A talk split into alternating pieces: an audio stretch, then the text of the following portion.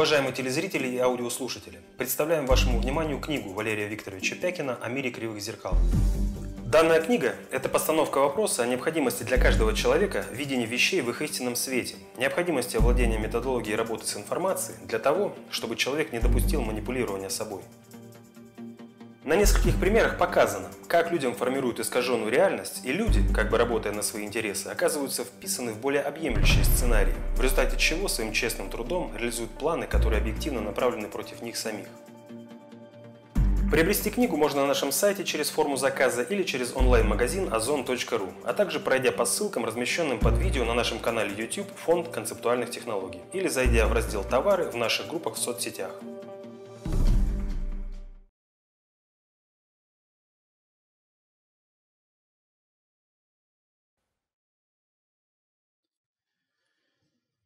Здравствуйте, Валерий Викторович. Здравствуйте. Здравствуйте, уважаемые телезрители, аудиослушатели и товарищи в студии. Сегодня 9 марта 2020 года. Прошли э, переговоры Путина и Эрдогана 5 марта. Вас просят прокомментировать в целом эти переговоры, а также в частности то, что Президент Сирии заявил, что если США и Турция не покинут э, территорию Сирии, то он для достижения этой цели будет предпринимать все меры. Ну и, как я уже сказал, 5 марта Путин и Эрдоган договорились о прекращении огня и совместном патрулировании Идлиба, но ведь это не договоренности о выводе войск Турции с территории Сирии. Какой в этом смысл? Что выиграла Сирия? Очень и очень много.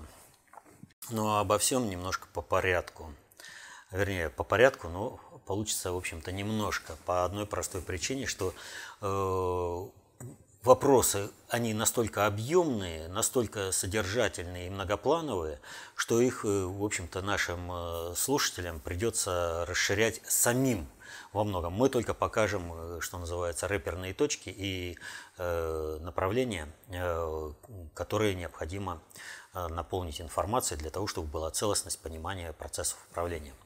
Так вот, э, у нас уже перед, непосредственно перед переговорами был достаточно обстоятельный разговор э, по Турции. Там тоже галопом по Европам, но, в общем-то, было э, объяснено положение, которое сложилось с Турцией и с Россией в мире. Вот. И тогда я сказал, что вот есть такое расхожее выражение, оно не совсем правильное, мягко говоря. Но кого Бог хочет наказать, того лишает разума. Так вот, э, Эрдоган, э, вступая в конфронтацию с Россией, э, и вот поступая вот таким вот образом, ну, он ну, реально лишился разума. И вот об этом аспекте мы сейчас поговорим более предметно. Так вот, э, когда мы говорили о том, что Эрдоган, выставляя различные ультиматумы России, э, используя э, риторику России, ну, такую воинственную против России, что я там сейчас Путину скажу, я ему то, я ему все, то пусть уходит. Э, с исконно турецкой, э, то бишь, э, вернее, сирийской, ну, с исконно турецкой территории, да, пусть он там оставит, вот, он реально не понимал, что вот таким образом вообще с Россией не говорят, в каком бы состоянии Россия не была. А Россия под управлением Путина – является субъектом глобальной политики. И ультиматум какой-либо по отношению к России просто не пройдет по той простой причине, что э, внутри России есть определенный консенсус кланов-корпоративных группировок по отношению к Турции. И э, это если э, в 90-е годы э, Россия жила по принципу, который высказал Андрей Козырев, э, министр иностранных дел, э, что у России нет своих э, национальных интересов, господин экс-президент Никсон, скажите, какие у нас должны быть национальные интересы? Вот. То э, Эрдоган, в принципе, выставляя ультиматум, он опирался э, на свою внутреннюю агентуру влияния на подпиндосников, вот, которые выступали бы на его, э, э, это, как сказать, на его стороне э, в защиту его интересов и, и в плане того, чтобы использовать Россию. И вот в передаче у Соловьева один такой проявился, Гафуров, да, связанный с «Правдой.ру». И вот он там, э, буквально на грани истерики, пытался доказать, что у России нет и не может никаких быть своих интересов, кроме тех интересов, которые «О, великий султан приедет, вразумит неразумного Путина и укажет, что нужно сделать для того, чтобы Турция была довольна, и тогда она, мол, Россию э, это как-то там э, Э, ну, похвалит э, или там пожалеет, или еще там что. Ну, в общем, короче, это их внутренние заморочки. Так вот, Гафуров, как и султан, на которого он работал, не понимает, что вообще нет ресурса на то, чтобы давить на Россию. Ну, просто вот нет ресурса. Вот э, когда там э, пытался э, различные там э, пытались различные политические деятели э, Турции сказать, вот у вас там не забывайте, э, что у вас там есть исламская часть населения, а кто сказал, что она протурецкая? Она своя, она русская, наша исламская часть населения – и если уж э, на то пошло, то в отличие от Эрдогана, например, тот же Татарстан понимает, что без России в качестве государства он не состоится никак. Вот абсолютно никак. В качестве государства э, по образцу э, Украины, да, без проблемы. Это что, хорошо будет? Э, Э, там, скажем, народу Татарстана, не только татарам, а вообще э, всем, кто живет на территории Татарстана? Нет. Поэтому элиты, какие бы они ни были русофобскими, они, в общем-то, реально понимают, что без России Татарстан как субъект политический исчезнет.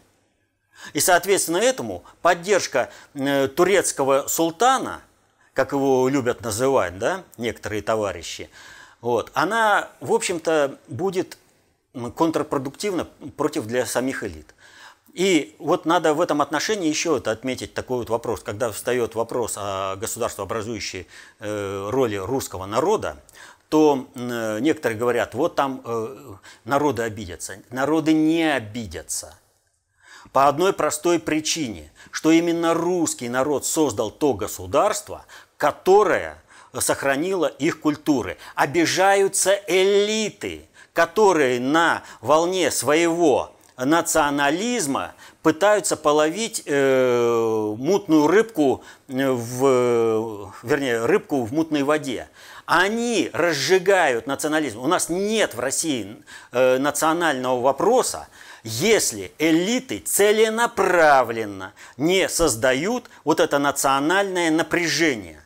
Но а элитам э, как же тут не создавать, если за это получают они э, в долларах? Вот, э, в принципе-то и растет. А среди народов нет такого. Русский мир в том-то и выражается, что когда приходил какой-нибудь один казак на какую-то территорию, он приносил с собой культуру построения многонационального государства, которое сохраняло культуру малого народа принципе, ведь не силой все объединено, не силой, а новое обра- культурное образование вот, э, приносилось на эту территорию к этому народу. И, соответственно, этому народ, вошедший в состав России, получал право на выживание. А чтобы вообще с этим делом разобраться, опять же, книги «Государство. Система выживания народа». Вот. Но это такой небольшой аспект э, отклонения от того, о чем мы говорим сейчас. То есть у Эрдогана вообще нет э, той силы, э, того ресурса, на который бы он мог опереться здесь, внутри России, для того, чтобы решить какие-то свои э, проблемы с позиции диктата и ультиматума России. Потому что тот ресурс, который он есть, он маргинальный в полном смысле этого слова.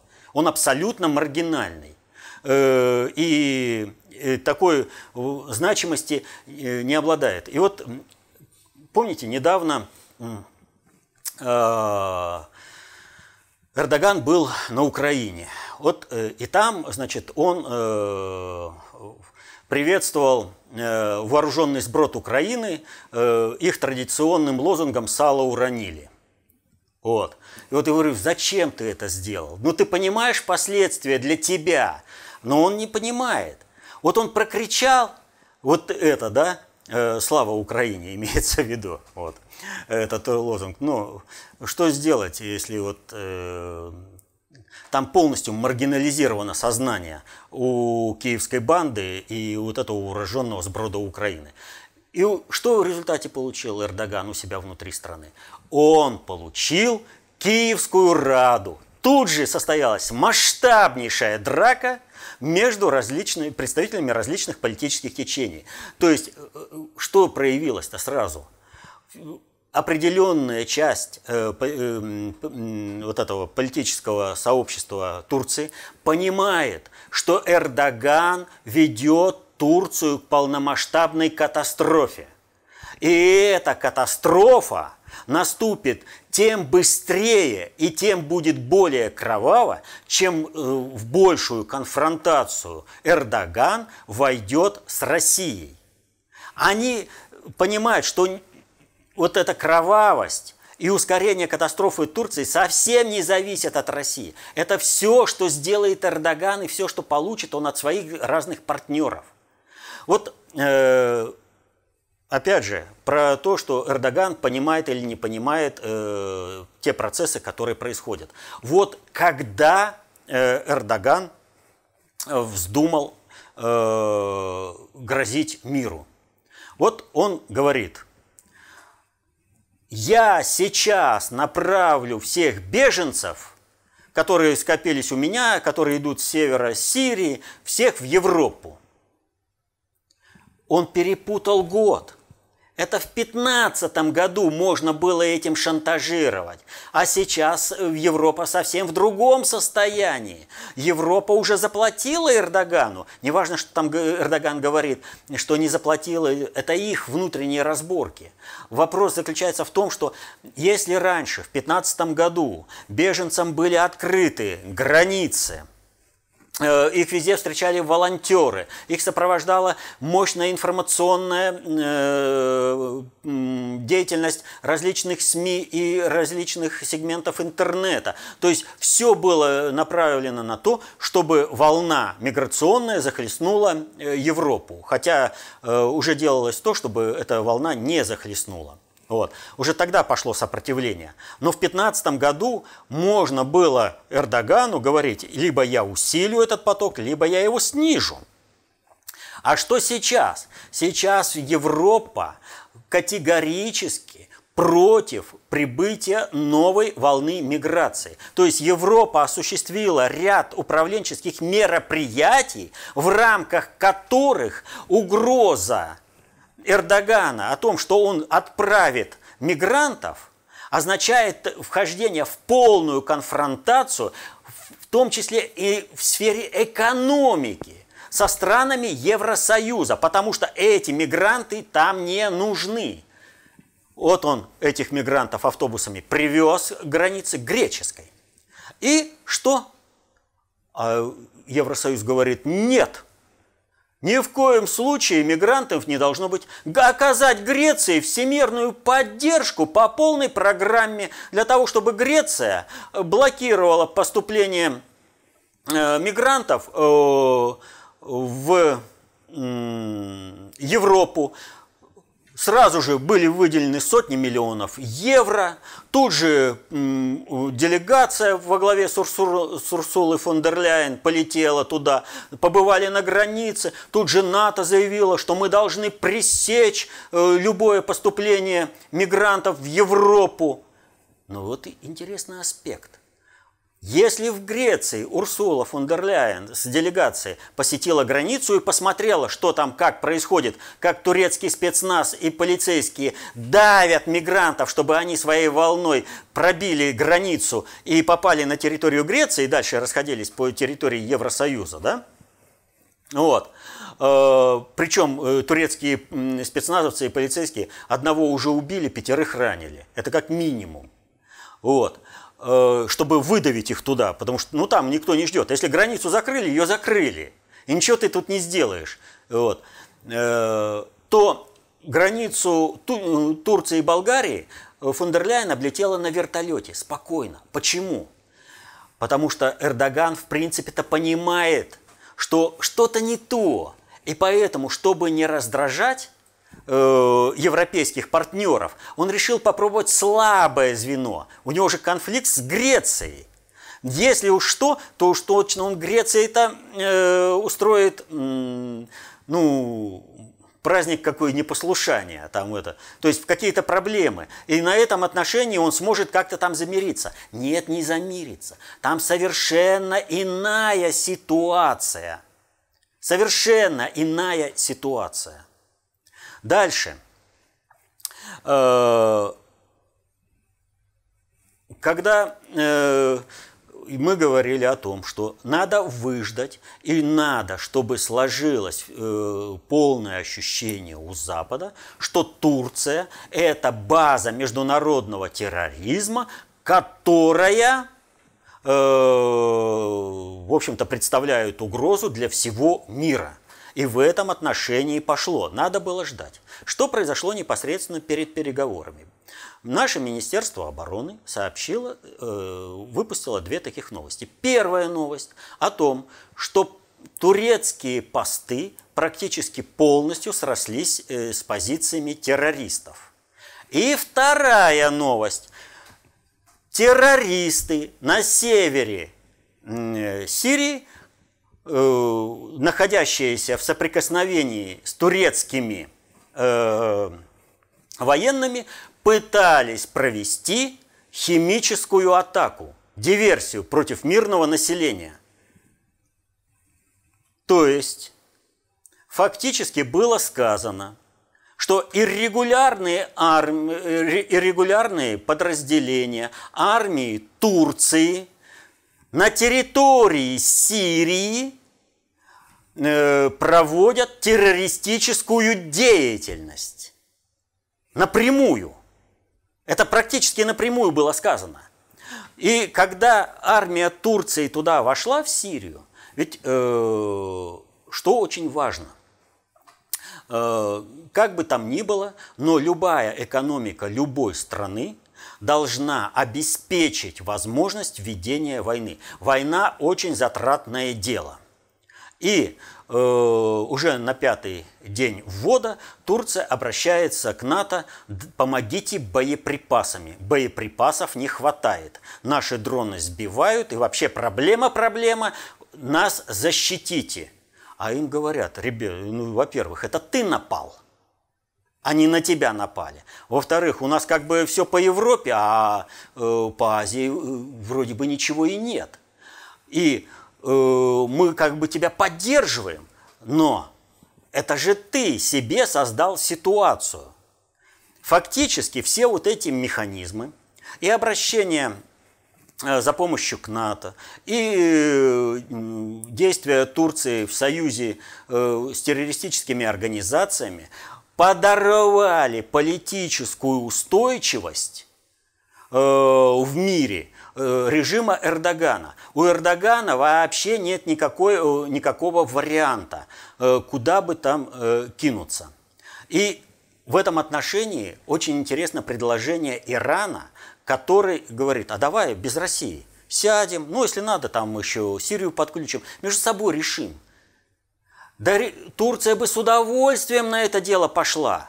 Она бы решила против России. Но ведь проблема-то в том, что Иран продемонстрировал внутреннюю слабость и неспособность к решению глобальных задач. А все э, подключки экономики э, Турции, ее политической устойчивости, они выходят на Россию. Э, трубопровод, а, атомная станция, те же помидоры, э, те же, тот же туризм, это не решит Иран. А значит, это надо идти и решать с Россией. А потом, как Иран может, например, решить проблему противостояния с Европой?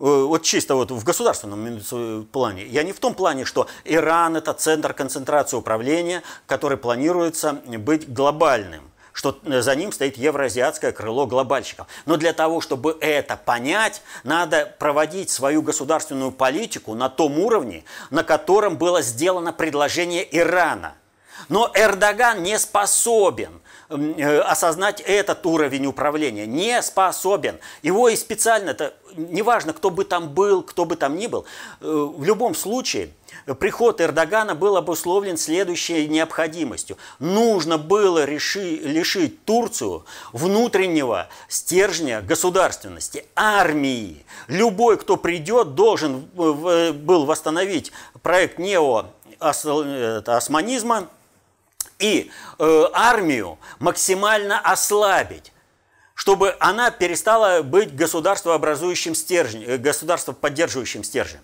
Вот, на который, как на елке, все висит вот это государство. Эрдоган ровно это сделал. Он лишил Турцию своей государственной устойчивости, политической устойчивости лишил, разгромив армию, но его к этому подвигли.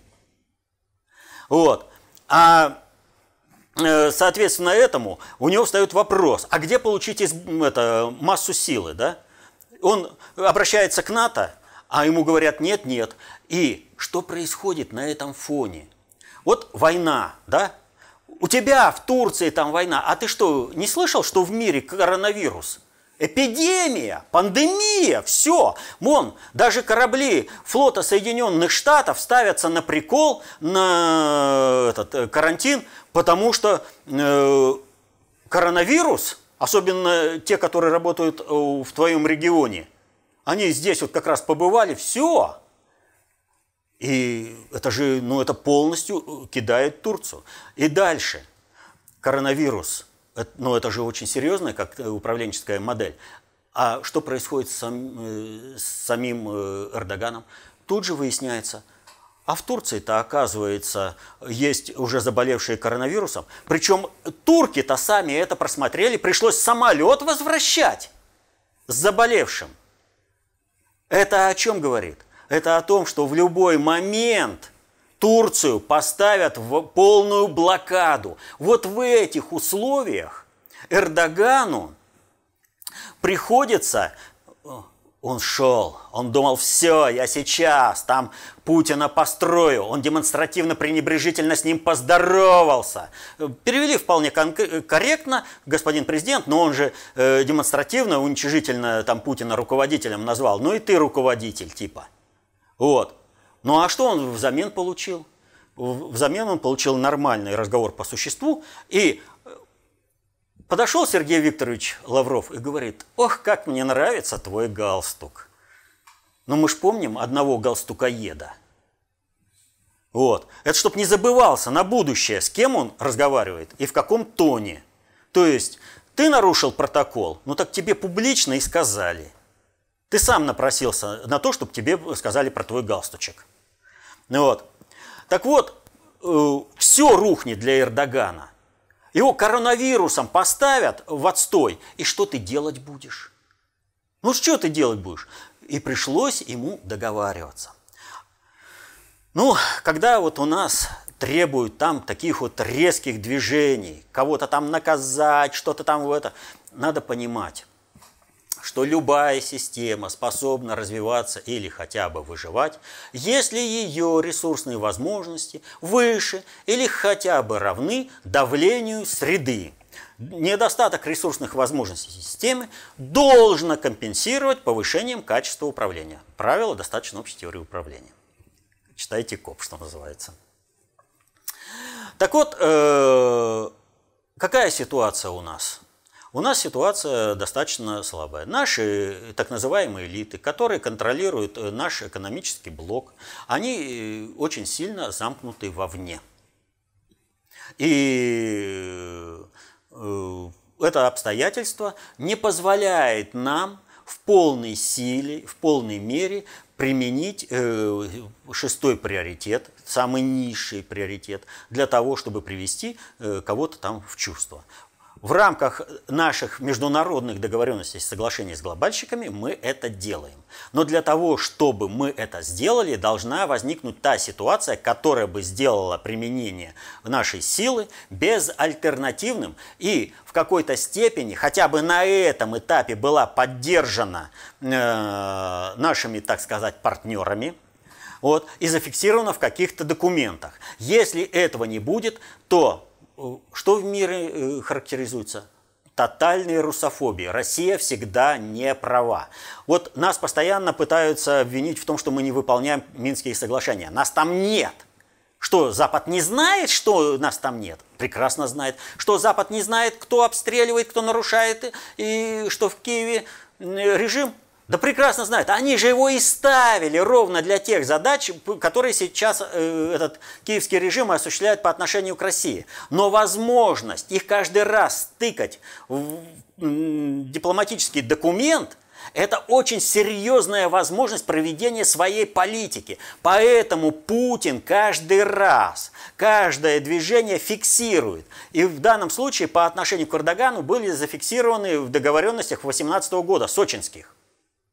И когда Эрдоган э, говорит, вот, мол, э, сирийское правительство заняло э, позиции, которые должны быть под нашим руководством, ему было сказано конкретно, эти позиции под вашим контролем должны были находиться ровно до того времени, когда вы размежуете хороших террористов от плохих террористов. То есть э, вы это сделали? Нет. Террористы напали на сирийские войска, э, на государство Сирии. Сирия обязана как государство на своей, она на своей территории, это ты не на своей территории. Вот. На своей территории э, наводить порядок. Поэтому они взяли эту территорию, все, там они теперь уже наведут. На оставшейся территории ты пытайся что-то там сделать. Мы же согласны с тобой. Ты давай террористов-то размежевывай. Вот. Поэтому вот эта вот вяло текущая война – она все-таки лучше, чем э, война, которая бы вовлекла гораздо большее количество э, субъектов управления э, в, в Сирии. Ну что, Сирии было бы лучше, если бы американские военные постоянно бы отчитывались о том, что американские самолеты пролетели и отбомбились там-то, там-то, там-то, уничтожено-то столько экскаваторов, столько-то тракторов, столько-то машин. То есть они же уничтожали инфраструктуру делали невозможным возрождение государства. Нет, сейчас поставлены в отстой. А с Турцией что происходит?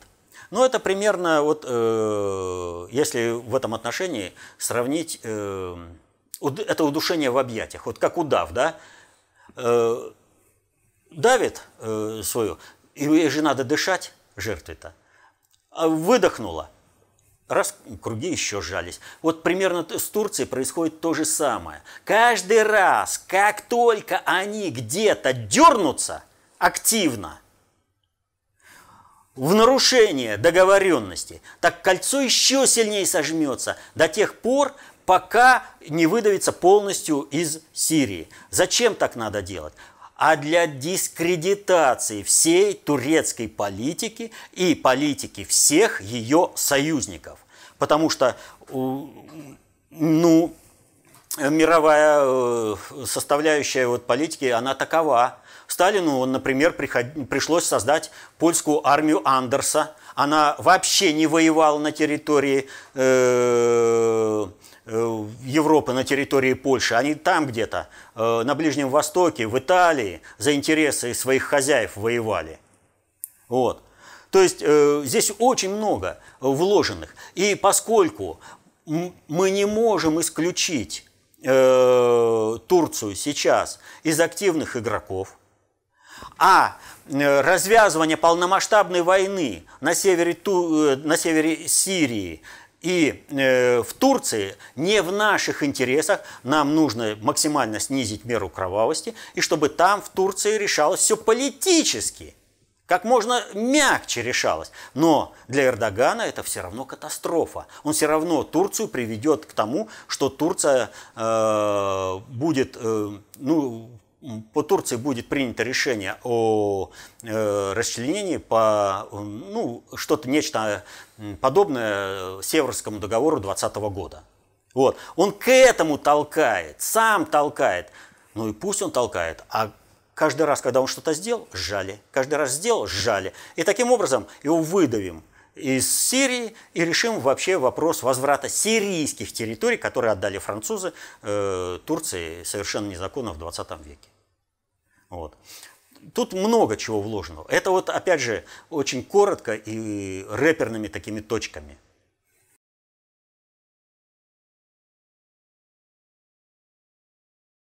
Тем не менее, на полчаса. Угу. Следующий вопрос от Алексея. Э, Валерий Викторович, э, помогите разобраться.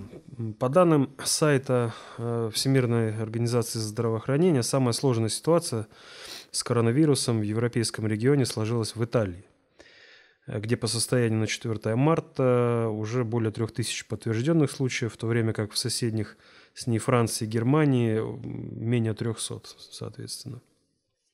И в Греции... Что ж такое происходит в Италии, да? 9 подтвержденных случаев в Греции. Такая ситуация сложилась в силу естественных причин, либо исходя из того, что все процессы носят управляемый характер, самой заболевшей страной в Европе должна быть именно Италия?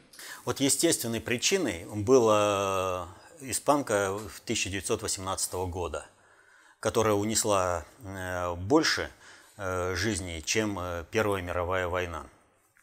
Вот. Что же касается коронавируса и других э, подобных э, вещей, то это абсолютно управляемый параметр. Э, мутации различных вирусов идут постоянно.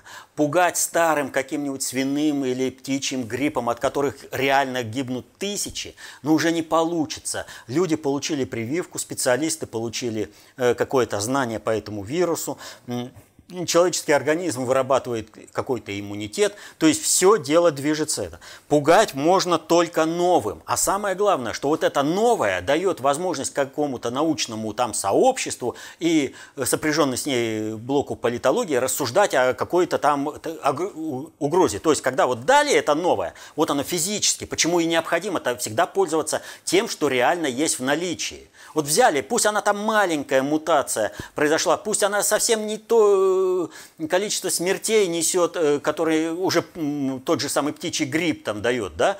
Но вопрос в том, что это новое, с чем надо разобраться. На этом можно построить э, определенную информационную политику, и на основе этого можно совершить определенный маневр. А уж набрать количество жертв, изменяешь методику учета, и вот у тебя уже другие виды гриппа, под, пожалуйста, под, коронагрипп, э, под коронавирус попали. Это уже наперстничество чистейшей воды. И вот, э, безусловно, что ж такое вообще в Италии-то происходит? Вот вроде везде э, все нормально, а в Италии, ну, ужас-ужас совсем. И вот э, в этом отношении мы, когда говорили на прошлом э, вопросе-ответе, мы как бы про коронавирус говорили только в экономическом э, аспекте. А вот в блоке э, политического мы вообще даже ничего не говорили. А ведь посмотрите, какое удобное средство э, для этот э, коронавирус и любая вот такая эпидемия для управления э, именно социальными протестами социальными процессами. Прошу прощения, но про протест я э, оговорился не случайно. Дело в том, что, вот смотрите, в Китае началась эпидемия коронавируса. А что параллельно с этим исчезло? Протест в Гонконге сам по себе сошел на нет. Ну просто раз, его и нет. И в результате этого не надо разгонять, не надо кого-то там э, репрессировать. Но мы же помним, китайская полиция всех поливала синенькой водичкой. Ну все же отмечены активные участники. А вот теперь представьте себе ситуацию, что когда закончился весь этот протест, когда все успокоилось, и когда адресно каждому пришли, и все, ни общественность, ни СМИ по-крупному на это даже не среагируют, потому что нет картинки, не на чем э, хайп э, ловить, не, нечего предъявить такое будоражащее и взво, это, возбуждающее. Все очень простенько. Сначала пометили всех, потом объявили коронавирус, все сами попрятались, а потом приходи и бери. И с каждым работай индивидуально. Так, хорошо, ты теперь работаешь на нас, остаешься на свободе. Ты, теперь, ты не хочешь с нами договариваться? Ну, ты извини, э, в китайских тюрьмах э, вполне достаточно места для того, чтобы ты там э, подумал о своем нехорошем поведении. Все адресно и персонально. Но это один аспект. Но разве Китай только это сделал? А как была проведена чистка партийно-государственных органов?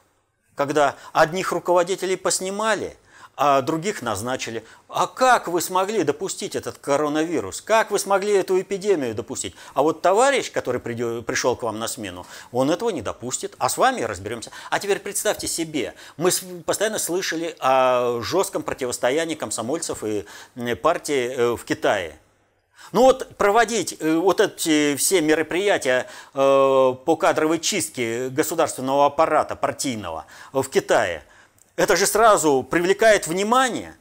А если это делается э, в рамках эпидемии, преодоления эпидемии, все, все нормально. Или вот когда у нас там выступают против Советского Союза, да, и говорят – вот, это что ж теперь, опять все невыездные? Ну, извините, ну вот сейчас коронавирус идет. Любую страну закрывают на раз, просто на раз закрывают. А потом могут принять и такое же подобное решение. То есть это вы тоже же не выездные, только по другим причинам. Но с этим-то вы соглашаетесь, это-то вы принимаете. То, что в Советском Союзе все было сделано для дискредитации социализма и построения коммунизма, все это делалось после сталинский период. Ну, э, есть э, сборник статей, э, это работа Запада и СССР о том, как э, в действительности шла холодная война.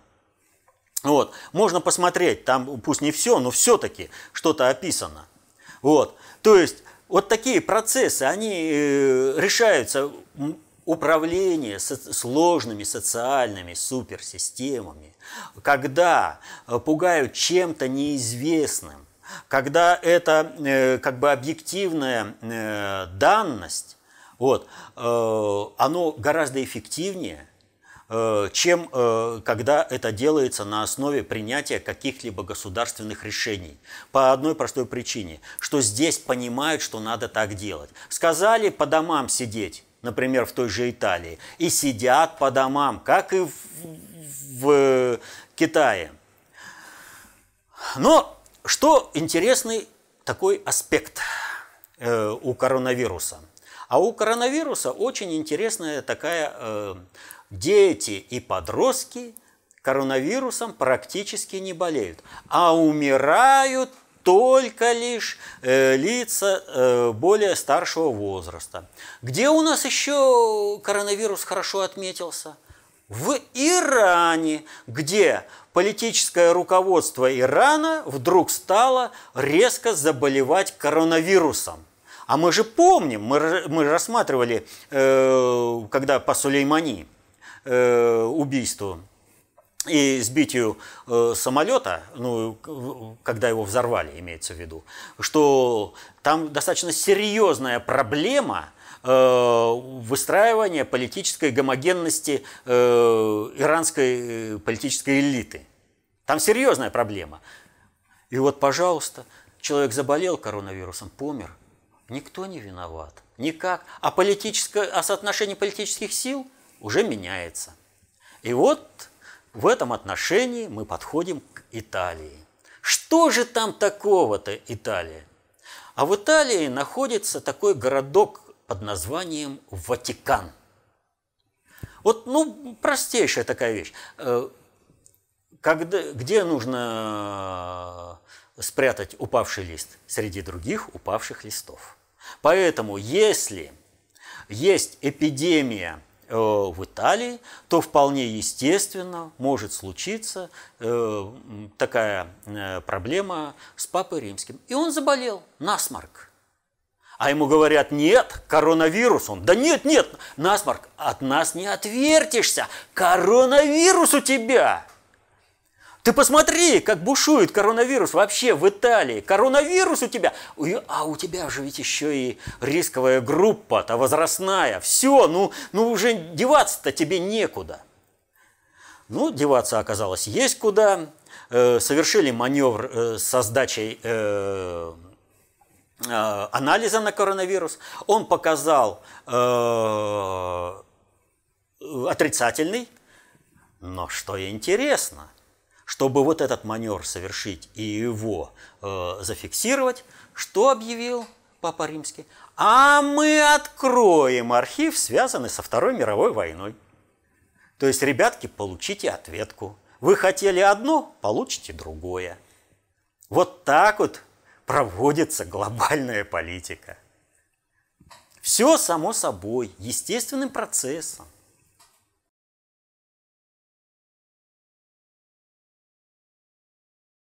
Следующий вопрос. Э, Валерий Викторович, э, могли бы вы прокомментировать ситуацию с падением цен на нефть и информацию о том, что Россия не стала продлевать сделку с ОПЕК+.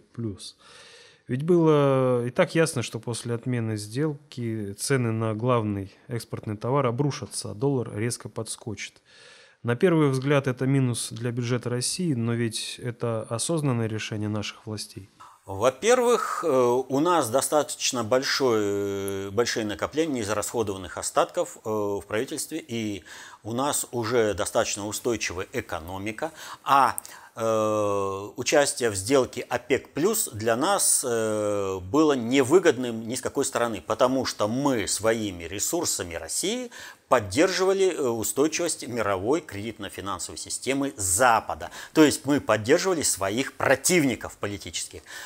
Мы выходим из этого соглашения у нас появляется возможность развития внутреннего рынка. Он бездонный. Нам вообще по барабану, что там будет на Западе при нормальном государственном управлении. У нас вообще э, э, по барабану. И, соответственно, этому, э, вот как в 30-х годах, во всем мире кризис, а Советский Союз развивается невиданными темпами. Вот мы можем повторить вот этот же момент, но для этого нужно, чтобы элиты поддерживали э, действия главы государства. А у нас есть, э, ну, например, вот Лукойл, да, как так? Ущерб великому хозяину из Вашингтона. Этого мы терпеть не можем. То есть это противостояние, но это позволит э, провести порядок и чистку внутри э, экономического блока управления Россией. Это очень серьезный момент. А самое главное, вот в результате этого маневра внутренние подпиндосники моментально теряют поддержку своих западных покровителей. Западные, вот э, есть такое, такое государство Саудовская Аравия. Она, в принципе, сейчас э, держит э, на себе э, блок э, противостояния э, Ирану. Иран не может дальше двинуться, пока Саудовская Аравия устойчива. Поэтому э, война в Йемене, в общем-то, имеет и поддержку со стороны Китая. Вот. Как и все нефтедобывающие страны, э, они все э, сидят на нефтяной игле. И Саудовская Аравия не исключение. Она потому имеет возможность покупать вооружение. Вот она является одним из крупнейших покупателей вооружений в мире, только лишь потому, что она покупает вооружение для других стран. Например, армию Ливана там она содержит, купила Мистрали для Египта и много еще чего. Вот. Когда у нее собственные проблемы и идет неисполнение бюджета, она моментально начинает схлапываться и освобождает поле деятельности для Ирана. Теперь мы вспоминаем соглашение, вернее, то, что предлагал Иран с э, Турцией. И то, что Турция вообще не поняла в лице Эрдогана, но то, что прекрасно понял Путин, и то, что он э, предложил. Он предложил глобальщикам, я вам помогу создать из э, Ирана центр концентрации управления региональной значимости тем, что подрублю того, кто противостоит э, Ирану в этом отношении, Саудовскую Аравию, я подрублю. Но за это вы поможете мне э, компенсировать, э, э, чтобы у нас экономика развивалась. От вас же ничего не требуется. Вы только просто должны закрыть глаза э, на то, что я сделаю, выйду из ОПЕК+, плюс, и э, вы получите только бонусы. Мы получим бонусы, и вы получите бонусы.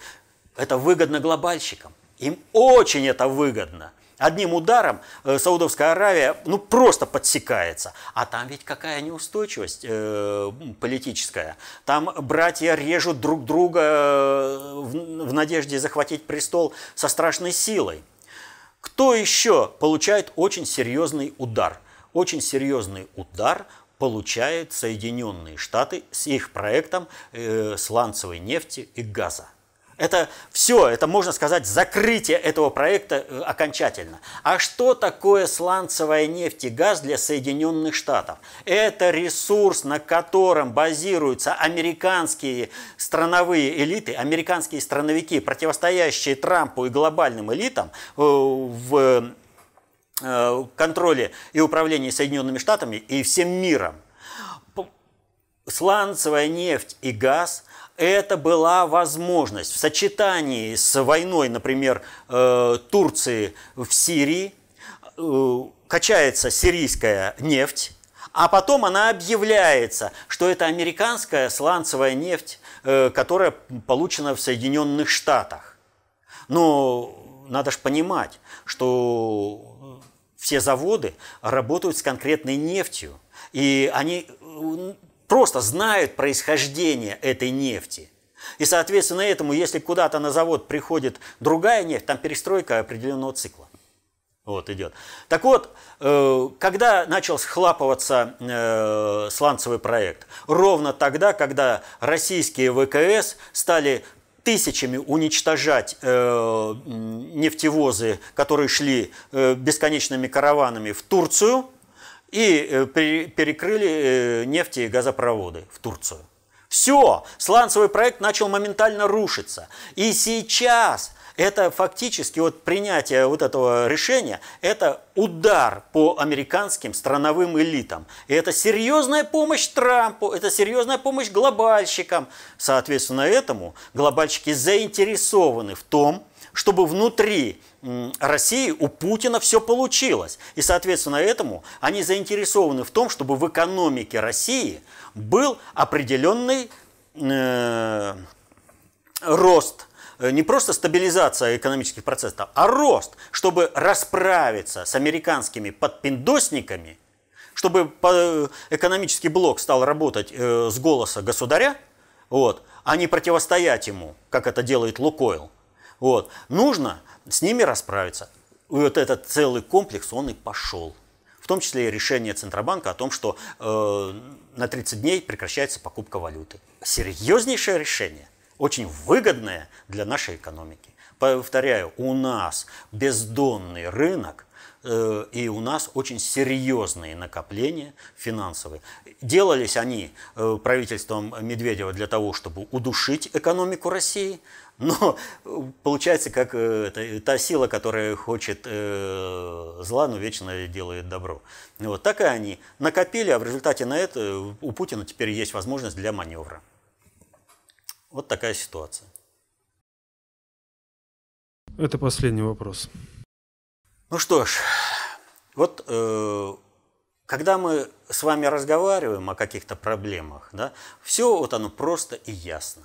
Но это все просто и ясно, когда мы понимаем. Это вот э, ученику школы просто и ясно, когда 2 плюс 2 равно 4, 2 умножить на 2 равно 4. И ну, он знает азы математики. Так вот, для того, чтобы для вас все процессы всегда были просты и ясны, вы должны освоить математику управления. Это концепцию общественной безопасности и ее составляющую достаточно общую теорию управления. Помните, что многие вещи нам непонятны не потому, что наши понятия слабы, но потому что сии вещи не входят в круг ваших понятий. Расширяйте круг ваших понятий, становитесь концептуально властными. Мирного неба вам над головой, счастья, защищайте интересы свои и своей семьи. До следующих встреч.